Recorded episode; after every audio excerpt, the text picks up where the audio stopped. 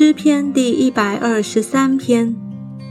坐在天上的主啊，我向你举目。